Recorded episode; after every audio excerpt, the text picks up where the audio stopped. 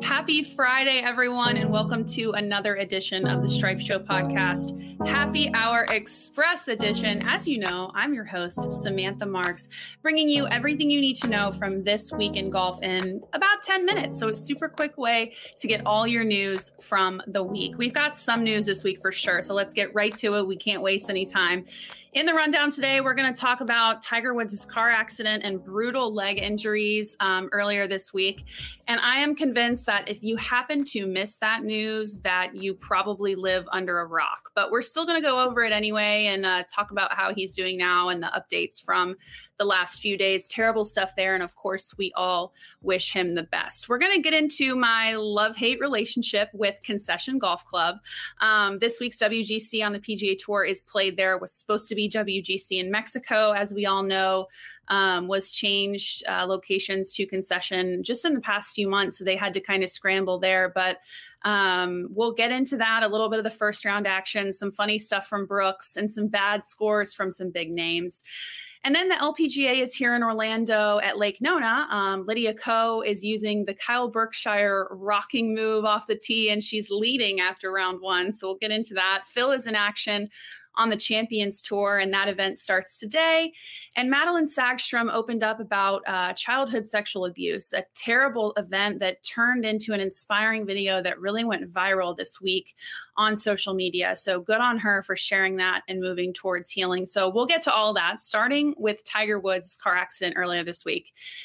We'll recap it just in case somehow you did miss it. On Tuesday morning, just after seven o'clock in the morning outside of LA, Tiger was in a serious single car accident and is, quote, fortunate to be alive, as the sheriff's office said in their press conference that day. He had emergency surgery for multiple leg injuries, which included rods, pins, and screws being inserted into uh, his legs, but he's reported to be awake, responsive, and recovering. He was transferred hospitals um, in the last 24 hours as well to continue recovering. Apparently, he was on his way uh, to a Golf Digest and Discovery shoot early Tuesday morning, crashed over a median onto the opposite side of the road in a dirt area with trees and rocks. And um, the Genesis courtesy car he was in was mangled, but thankfully, Tiger, like we said, got out of it alive. Um, he then had a 10 hour emergency surgery and apparently has no recollection of the car accident at all, which is so scary. The whole situation is so sad, but we have to be grateful for the fact that he is alive and well, overall okay. Whether he plays golf again or not is not important at this point, um, not important at all. And for the people worried about that and making light of it on social media, you need to look at the bigger picture. He's going to be able to throw a football with his kids and walk his daughter down the aisle. And for that, we have to be thankful. Tiger has given us more than we could have ever asked for in his comeback in the recent years, including the 2019 Masters win. Um, from now, it will be interesting to see how he recovers, but we were blessed to even get that performance from him. So we'll see what happens. We're glad that he's okay. Of course, we all wish him well and sending the best to his family, his team, and Erica uh, and his kids as well. Moving on now to Concession Golf Club.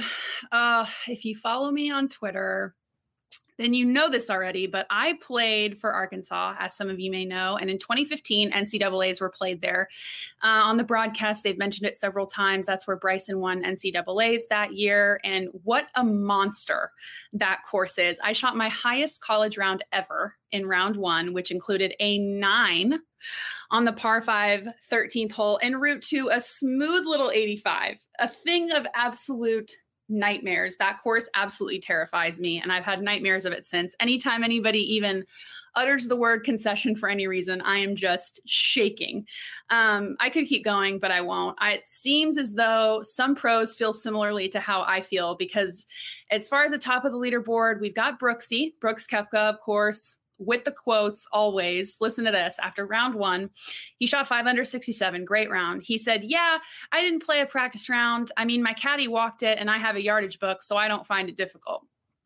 Okay, Brooks, we get it. You're the shit. Nothing you say can make me dislike that man. Something about the arrogance really gets to me and I really like it. Golf needs a character like that. And I really like that Brooks does that and then, for the most part, is able to back it up. But the course is getting firm and fast with the temperatures here in Florida. There were some high scores out there. Bryson shot 77, world number one DJ shot 77. Pretty interesting considering that going into the event, everybody was talking about how it was going to be a bomber's paradise. And don't know uh, how that lends to those scores near the bottom of the leaderboard.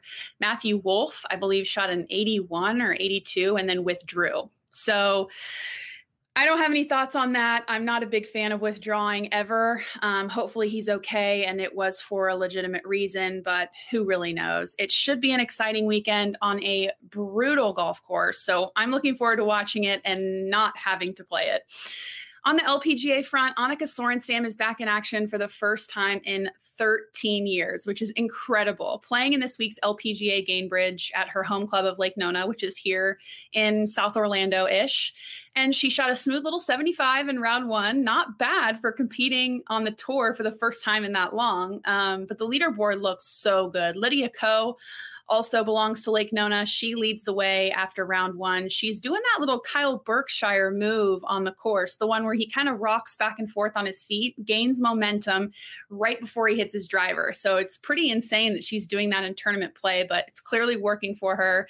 And uh, I would love to see Lydia win for the first time in a couple years. Um, she even said, which I found interesting, that when she plays around Lake Nona normally, where she's a member, she doesn't usually keep score, which I can relate to. And I'm sure a lot of people listening to this can. When you play your home course, like you're just playing for fun, you don't necessarily always keep score. So she said it was it was interesting to have to keep score on her own home course. Yani Tseng is also making a return, but not in the way that we had hoped. This is her first LPGA Tour start since April of 2019 and she shot 81. So hoping that she turns around there. I loved that period on the LPGA tour where she was winning a lot. I thought that was really good for the game, and I would love to see her uh, come back and uh, at least turn this event around and maybe maybe make a push on Friday to make the cut. Now on to the Champions Tour. Phil Mickelson is playing in this week's Cologuard Classic at Tucson National. He could become the first player to win his first three starts on the PGA Tour Champions he'd go three for three but he struggled on the regular PGA Tour this season. So he said he's going to start playing more Champions Tour events. Um, he's only made four of eight cuts on the PGA Tour this season, and he's got some good competition over on the Champions Tour. I love watching the Champions Tour. It's one of my favorite events to watch, any event really, because I like how these guys hit it more so our distance, like normal people distance. They're not out there bombing it 400 yards like the Brysons and Rorys and DJs and and Dustins of the world. So it's it's really fun to see. I mean, the competition out there is insane. We've got Bernhard Langer, Davis Love III, Mike Weir, Ernie Els, Jim Furyk. All those guys are near the top of the points list. So Phil, he's got to work for these wins. These aren't just just show up and win wins. So we'll see if he'll be able to do uh, three for three. We know that Phil likes to break some records, so it would not shock me if he got it done this week. And our last topic uh, Madelene Sagstrom, LPGA Tour player. Um, a little piece on social media on LPGA came out this week, and she shared a, a story about childhood sexual abuse by a family friend. Um, last week, we talked about Bubba Watson opening up about his mental health in an article. And I cannot express how much I love that these players are showing us their struggles because oftentimes when we see people on on TV or we see them on social media, all we're seeing is the good stuff. Um, and I really like that they're showing us that they have real problems too. They're real people. They're normal people just like us. And obviously, what happened to Madelene is tragic and it's uh, traumatizing and it's horrific. Um, but her opening up about this was awesome to see for a lot of people. And I'm sure it helped a lot of people who have been in that same situation know that they're not alone. So kudos to her on sharing her story and moving forward because I'm sure that was a big part of what she needed to do in order to continue healing from that. So I'm really impressed by also her ability to articulate the story. And if you haven't watched that, you definitely should because it's very inspiring. Um, so good on her. Well, that's that'll kind of do it for this week. We've got Puerto Rico Open, WGC, LPGA, PGA Tour Champions, a stacked week of golf. You can pretty much watch golf all day, all weekend, which is the recipe for the best weekend ever. So we covered a lot this week. Thanks for bearing with me, but that's my goal here on Fridays, just deliver you the most news in the least amount of time as possible. Get you caught up with what happened this week, um, and I hope you had fun with me. And stay tuned to Travis Fulton's Twitter, Instagram, Stripe Show podcast if you're having fun with me here on Fridays, subscribe, leave a review, give us five stars um, if you had fun with me today. And I look forward to seeing you guys next week.